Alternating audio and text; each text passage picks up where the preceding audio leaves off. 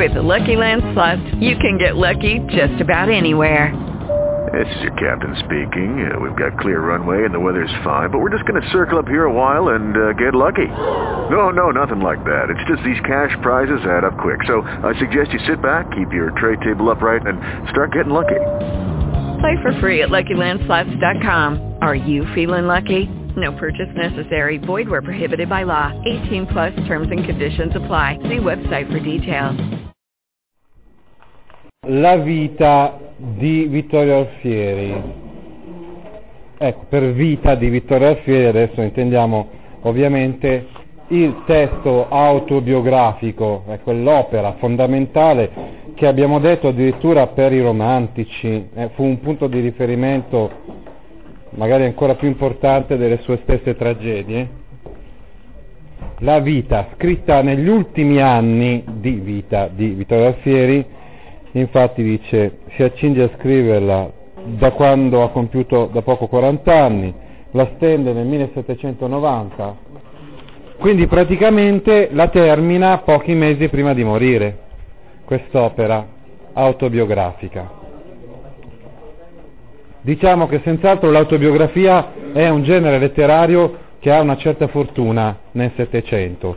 L'abbiamo già visto con i memoir di Goldoni, scritti in francese, e eventualmente, se lo sapete, anche le confessioni di Rousseau, un altro importantissimo testo autobiografico del Settecento.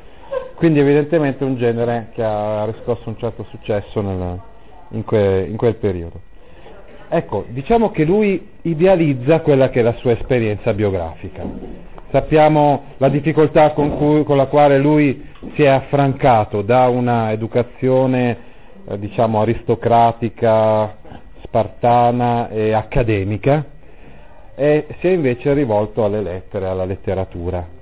Quindi una scelta, una scelta personale, come tutte le scelte di Vittorio Alfieri, molto drammatica, vissuta in modo molto forte, no? Si legava alla sedia per, eh, per imporsi di leggere, eh, di, di coltivare questo suo interesse per la letteratura, doveva spesso andare contro le convenzioni sociali, contro la famiglia, per poter coltivare questo suo interesse per la letteratura. Infine la poesia tragica, la tragedia come risultato, la soluzione più naturale di questo iter, di questo percorso tormentato della sua vita. Poi esperienze con i viaggi e quindi l'apertura mentale, anche se volete il libertinaggio nel senso lo spirito, quantomeno, eh, più, no scusate ho sbagliato, non il libertinaggio, lo spirito libertario, lo spirito di, che, che, che gli consente di insomma, di aprire gli occhi di fronte a tantissime situazioni in tutta Europa e di eh, esercitare la sua libertà. Certe volte questa vita, diciamo, di Vittorio Alfieri è un po' come idealizzata a posteriori, vuol dire che non rispecchia fedelmente la realtà dei fatti, di quello che è successo nella biografia di Vittorio Alfieri. Ma questo non toglie il valore a questo testo che, ho già detto, è come una sorta di eh, punto di riferimento eh, per i romantici, quello sarà un po' l'idea, l'ideale del poeta, eh, del poeta eroico, hm? del poeta tragico, romantico. Ecco, punto di riferimento, il modello è Vittorio Alfieri. Anzi, qualche volta lui non disdegna anche una certa autoironia, autocritica, quindi non è del tutto assente la capacità di ridere di se stesso e quindi ve l'ho detto, oltretutto un testo proprio godibile da leggere, un testo fortunato, un testo interessante. Ecco, abbiamo scelto fra i vari brani quello dell'esperienza della rivoluzione francese alla pagina 871, osserviamo cosa avviene nel corso della rivoluzione francese da un punto di vista molto particolare.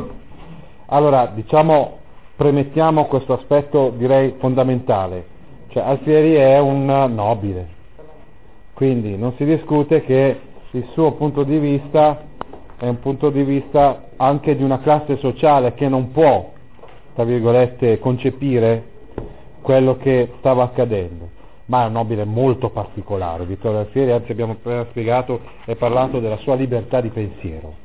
E quindi è un nobile che era anche aperto a certe idee, l'aveva dimostrato ampiamente e nettamente, ma eh, come dire, non può accettare la piega che prende la rivoluzione francese, la piega quindi autoritaria e soprattutto la piega violenta del, del terrore. E allora leggiamo il brano alla pagina 871. Alfieri si trova a, a Parigi nel corso, nel pieno della rivoluzione francese insieme con la sua donna, la contessa Luisa d'Albany.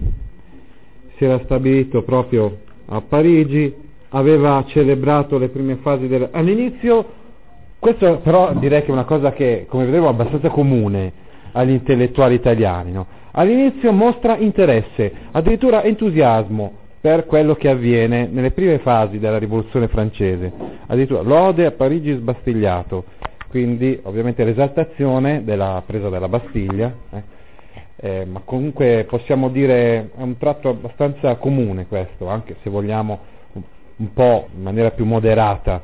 Senz'altro anche Goldoni all'inizio poteva aver visto positivamente la rivoluzione francese e poi allo stesso Fosco lo vedremo, eh, come dire, prima cioè, esaltava gli, eh, gli ideali giacobini, era un giacobino come impostazione ideologica, ma poi fu molto critico nel momento in cui Napoleone eh, firmò il trattato di, di, Campoformio con gli austriaci. Ecco eh, invece il, l'evento storico che genera un forte stacco di Vittorio Alfieri dalle vicende della rivoluzione francese è quello appunto del terrore, della degenerazione quindi violenta della rivoluzione, della rivoluzione francese.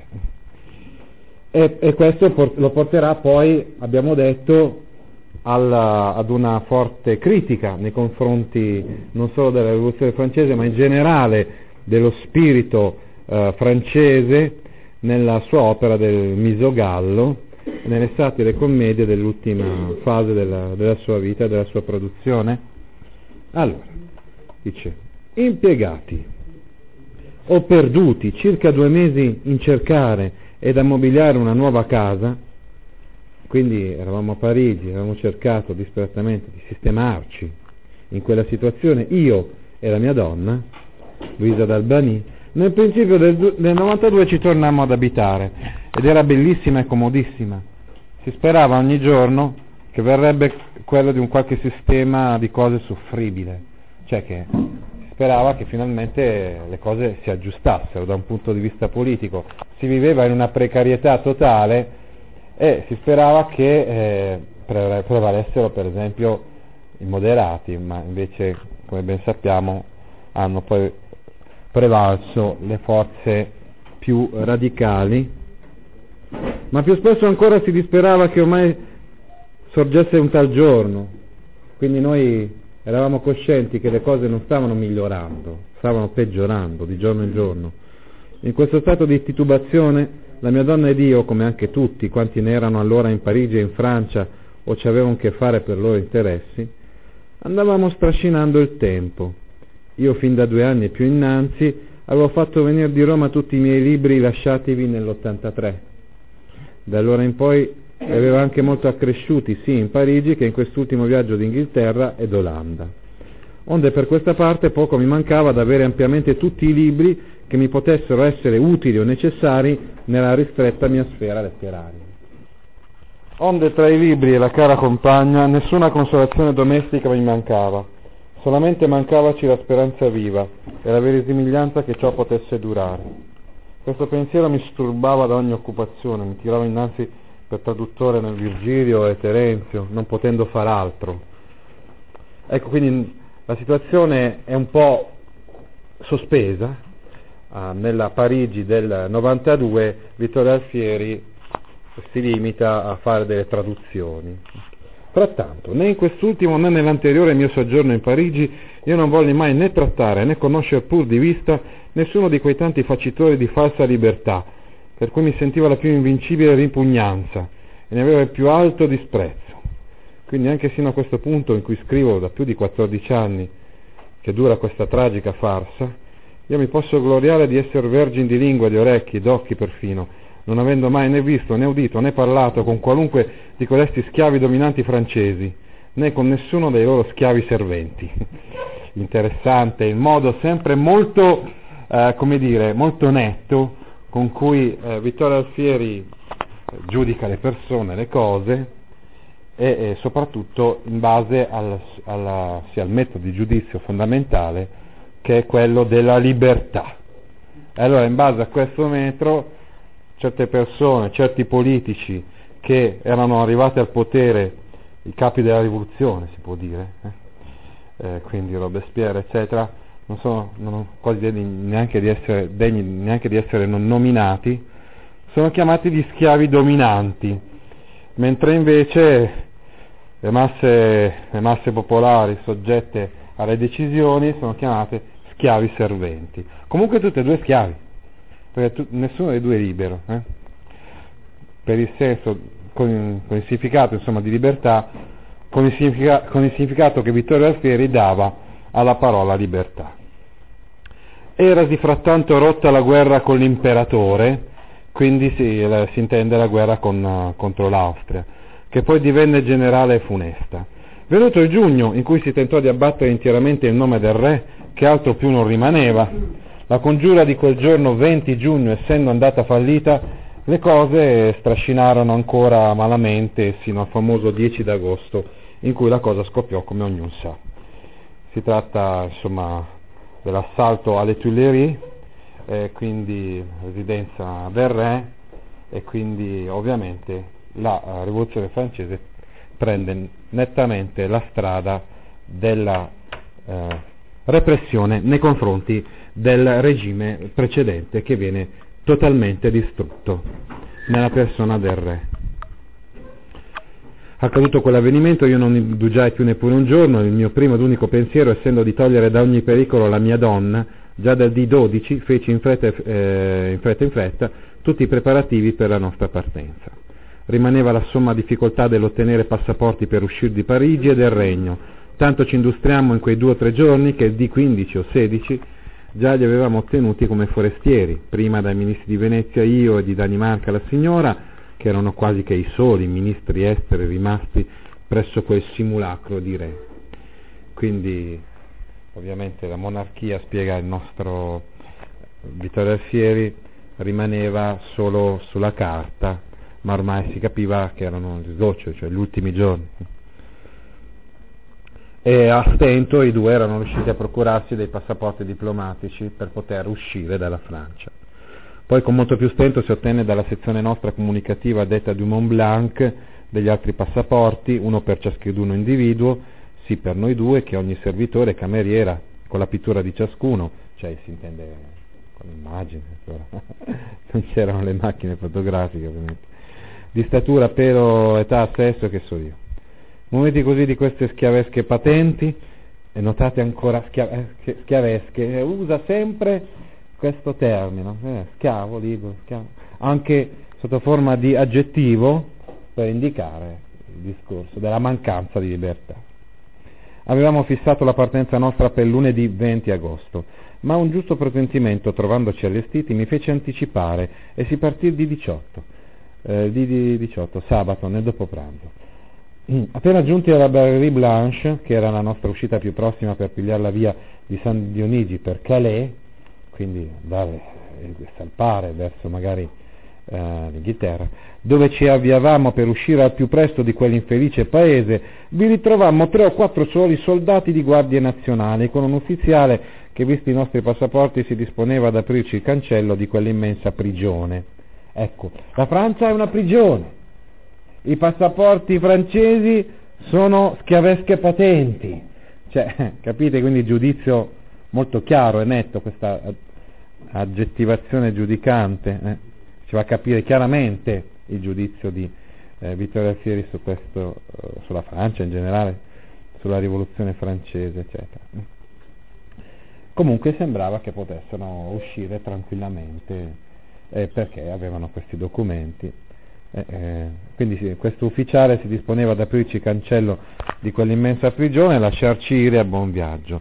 Ma v'era accanto alla barriera una bettolaccia, di dove sbucarono fuori a un tratto una trentina forse di manigoldi della plebe, scamisciati, ubriachi e furiosi. Eh, notate qui, qui ritorna indubbiamente, anche se volete, lo spirito indubbiamente nobile, aristocratico eh, di eh, Vittorio Alfieri, ma nel giudizio anche di questa gente che con la rivoluzione francese acquista un qualche, un qualche potere. Costoro, viste due carrozze che tante ne avevamo di carrozze, molto cariche di bauli imperiali, insomma c'era un sacco di roba, prima per esempio Alfieri si era soffermato a spiegare quanti libri, eh? È una comitiva di due donne di servizio e tre uomini, gridarono che tutti i ricchi se ne volevano fuggire di Parigi e portare via tutti i loro tesori e lasciarli essi nella miseria e nei guai. Quindi ad altercare quelle poche e triste guardie con quei molti e tristi birbi, esse per farci uscire e questi per ritenerci. Gente del popolo che non voleva farci passare, non voleva farci uscire dalla, dalla Francia. E diceva, sono nobili, sono ricchi, quelli ci vogliono fregare, ci vogliono prendere i soldi. Mm? Vogliono scappare dalla Francia. Mm? Le guardie che invece volevano farci passare. Ed io balzai di carrozza fra quelle turbe, munito di, tu, di tutti quei sette passaporti ad altercare, gridare, schiamazzare più di loro, mezzo col quale si venne a capo dei francesi. E infatti, dice, l'unico mezzo con il quale si può risolverla con i francesi, che sono a, a giudizio di Vittorio Alfieri, persone barbare, rozze, incivili, è quello di litigare. O ci litighi oppure non, non, hanno, non risolvi niente. Ad uno ad uno si leggevano e facevano leggere da chi di, quel, di quelli legger sapeva le descrizioni delle nostre rispettive figure. Io pieno di stizza e furore, non conoscendo in quel punto, o per passione, sprezzando l'immenso pericolo che ci soprastava, fino a tre volte ripresi in mano il mio passaporto e replicai ad alta voce. Vedete, sentite, Alfieri è il mio nome, italiano, non francese, grande, mago, sbiancato, capelli rossi, sono io quello, guardatemi. Adesso ricorderemo questo ritratto un po' fatto un momento di, così, di ira, di rabbia, sostanzialmente eh, riprende il, l'autoritratto che lui fece nella, in un sonetto. Hm? Ho il passaporto, l'abbiamo avuto in regola, da che lo può dare? Volevo passare, passeremo per Dio. Durò più di mezz'ora questa piazzata, insomma questa, questa questa scenata, questa sceneggiata. Mostrai buon contegno e quello ci salvò. Si era frattanto ammassata più gente intorno alle due carrozze e molti gridavano diamogli fuoco a codesti legni. I molti dicevano sono nobili, hanno le carrozze, li prendiamo, li bruciamo tutti. Altri pigliamoli a sassate. Altri questi fuggono, sono dei nobili ricchi, portiamoli indietro al palazzo della città, che se ne faccia giustizia. Ovviamente se Vittorio Alfieri fosse ritornato, diciamo così, indietro al palazzo della, della città, avrebbe fatto la fine, diciamo, il suo corpo si sarebbe separato dalla testa, o come volete voi, viceversa, con, la, con lo strumento estremamente civile della ghigliottina che nelle intenzioni quantomeno dei rivoluzionari doveva portare alla morte senza la coscienza di morire.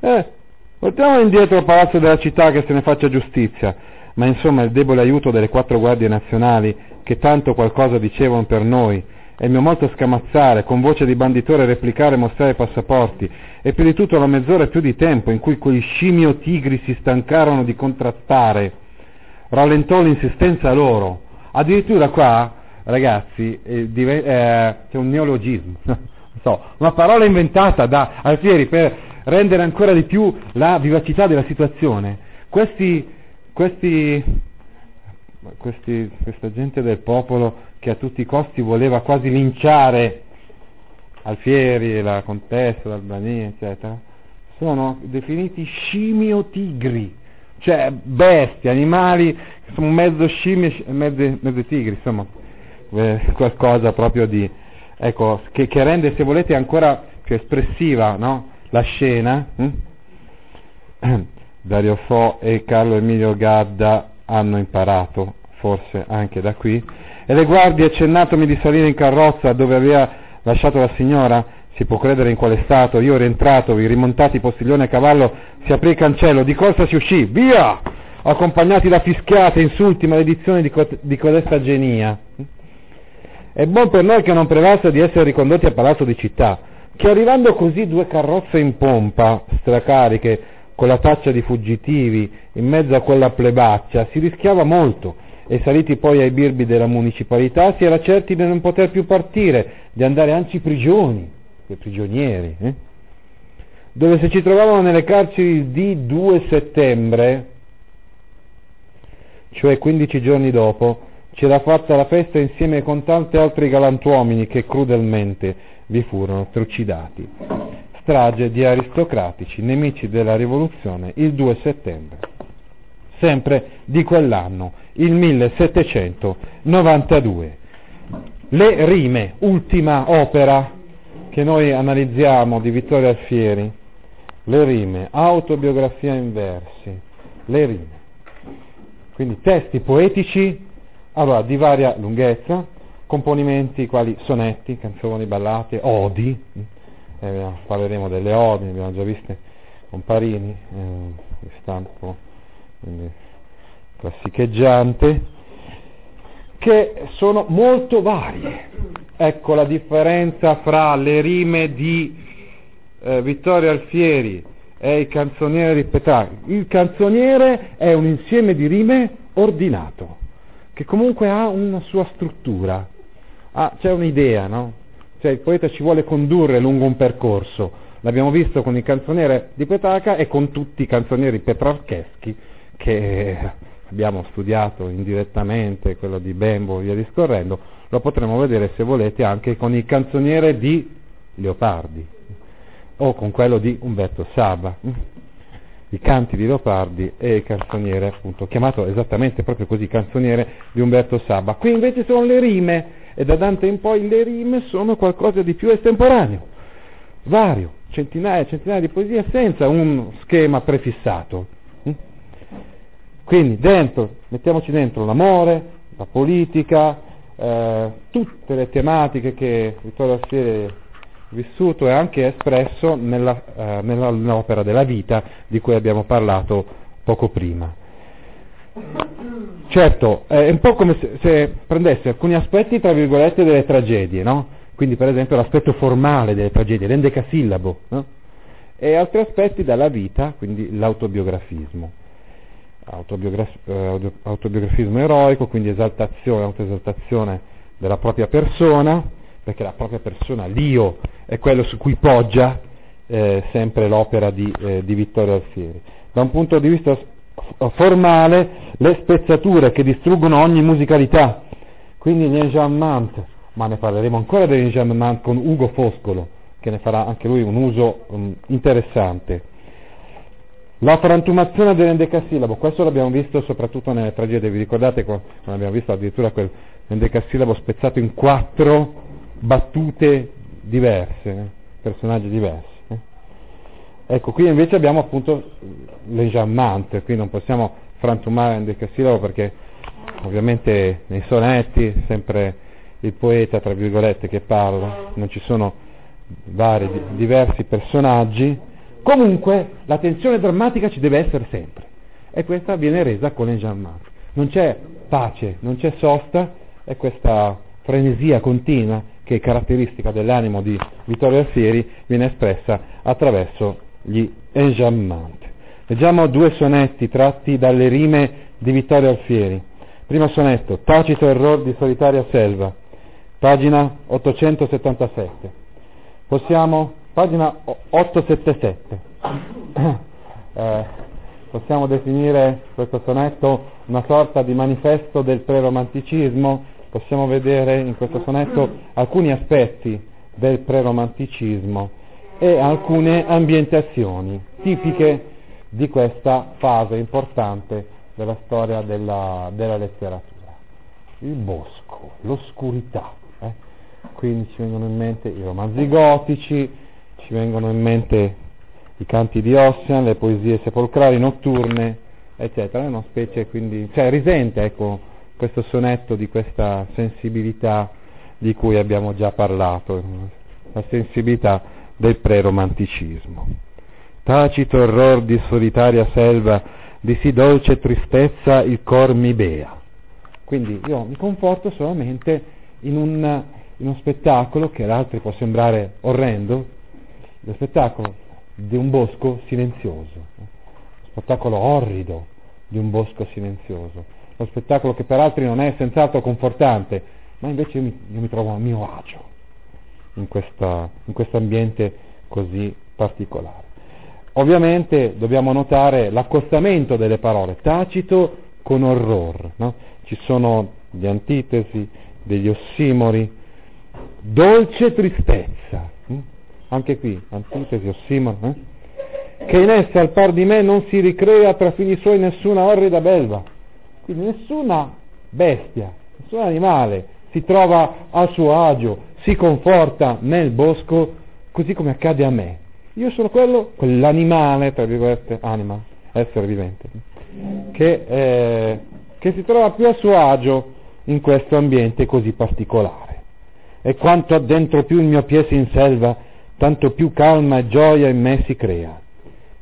Ecco, se vogliamo, qui eh, c'è quasi quasi una citazione petrarchesca, nel senso, vi ricordate il sonetto, solo e pensioso i più deserti campi, vo misurando a passi tardi e lenti. Insomma, anche Petrarca aveva eh, espresso questa idea, cioè che nelle solitudini, nei posti solitari, eh, posti naturali, ambienti eh, lontani dal, dalle orme umane, poteva trovare la pace che non gli era possibile invece sperimentare in mezzo agli altri uomini. E la stessa cosa avviene più o meno, se vogliamo in modo ancora più esasperato, in Vittorio Alfieri. E quanto più io mi addentro, cioè entro dentro questa selva, questo bosco, hm? però eh, notate anche il verbo sin selva, sin selva. Eh, vedete, ho parlato anche prima no? Del, dell'utilizzo della lingua a livello espressivo di Vittorio Alfieri hm?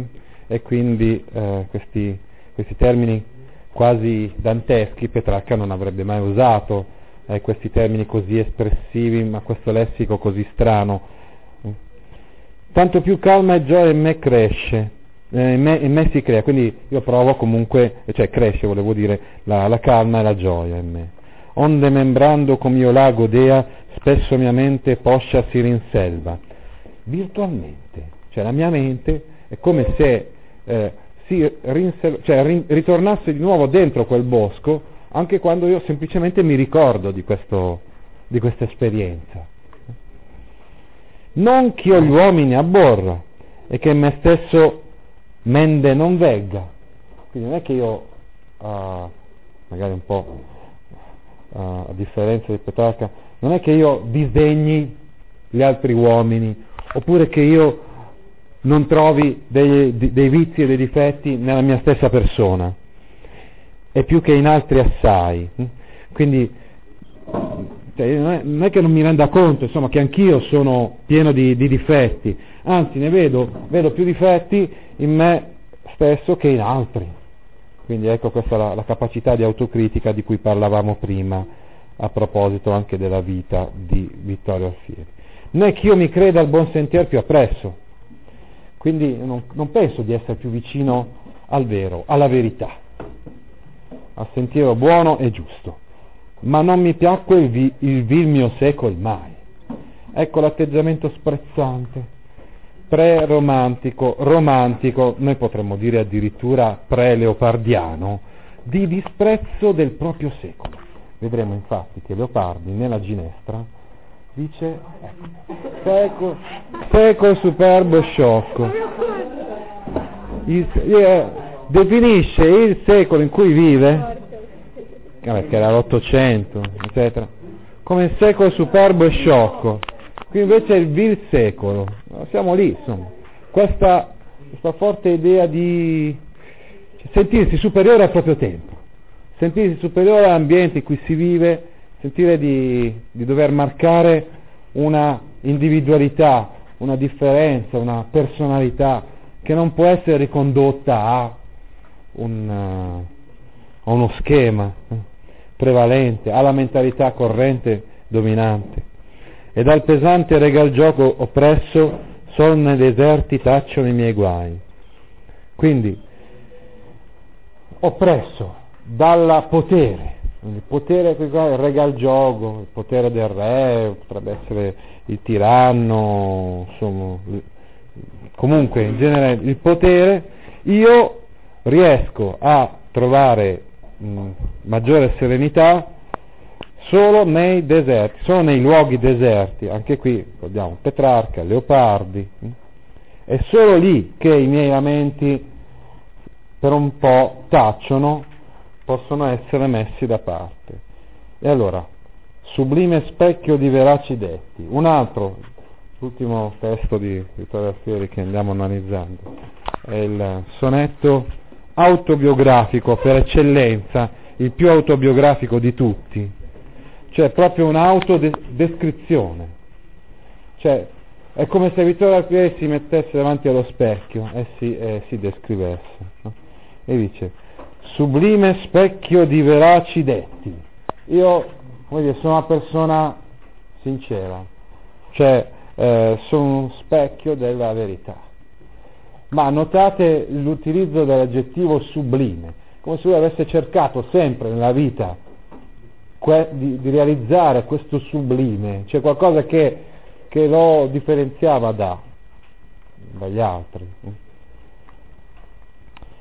E questo forse lo leggerà anche D'Annunzio, eh, perché un po' riprenderà questo, questo atteggiamento.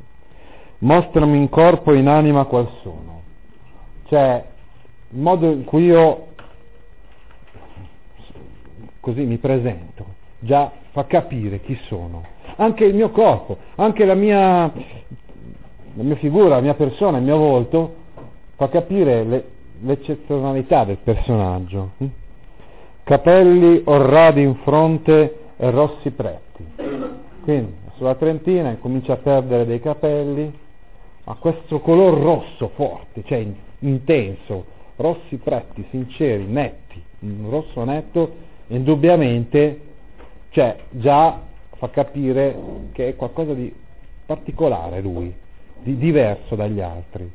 Capelli rossi, capelli rossi, eh? Rosso Malpero, eh?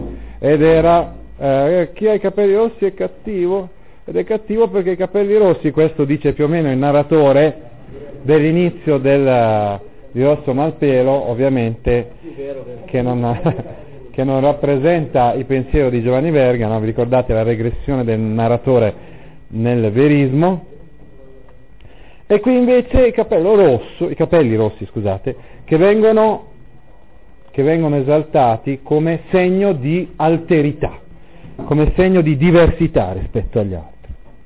Lunga statura, eh? magro. Eh, eh, qui vediamo, se vogliamo possiamo anche guardarli, certi ritratti, due pagine dopo, altri ritratti del periodo romantico, che simboleggiano questa eccezionalità, spesso poi li vediamo questi romantici magri, come se il, i turbamenti interiori avessero consumato la persona. Non vediamo mai grassocci così rubicondi e, e, e pro, prodiani. Poi, Sottil persona in su due stinchi schietti, quindi persona sottile, persona magra, eh? Corporatura snella, su due gambe dritte, dritte come un fuso, eh? bianca pelle, pelle bianca, bianca, occhi azzurri, aspetto buono, e qui notiamo anche que- forse quei piccoli caratteri di, se vogliamo, di nobiltà, di aristocrazia, questi occhi così, occhi azzurri, la pelle bianca, giusto naso, un naso di media grandezza, bel labbro e denti eletti, denti regolari e sani, pallido in volto più che un re sul trono, quindi eh, ancora più pallido di quanto possa essere un re che ha paura di essere esautorato del suo potere. Ecco fin qua se vogliamo il ritratto fisico, ma adesso vediamo l'autoritratto morale. Or duro acervo, ora pieghevol mite. Ecco qui cose che si contrappongono fortemente fra di loro. Qui la contrapposizione interiore, l'abbiamo detto col Saulo e con la Mir, eh, all'interno dell'uomo appunto, e non è più quindi una contrapposizione con, qual- con qualcun altro, no? ma è dentro l'uomo, è interiore, come Saul, irato sempre e non maligno mai, sono sempre irato, di irato l'abbiamo visto anche quando è sbottato d'ira con, con quei popolani francesi, ma dice mai maligno. La mente e il cor meco in perpetua lite, ecco, la dicotomia interna, eh? Quasi una schizofrenia che poi viene appunto realizzata in questi personaggi tragici del Saulo e della Mirra. Non aveva fatto fatica a realizzare questi personaggi, a tratteggiare questi turbamenti interiori, Vittorio Seri, perché li viveva in prima persona. Per lo più mesto e talora lieto assai, ancora una volta contrapposizione di termini, termini antitetici, mesto e lieto.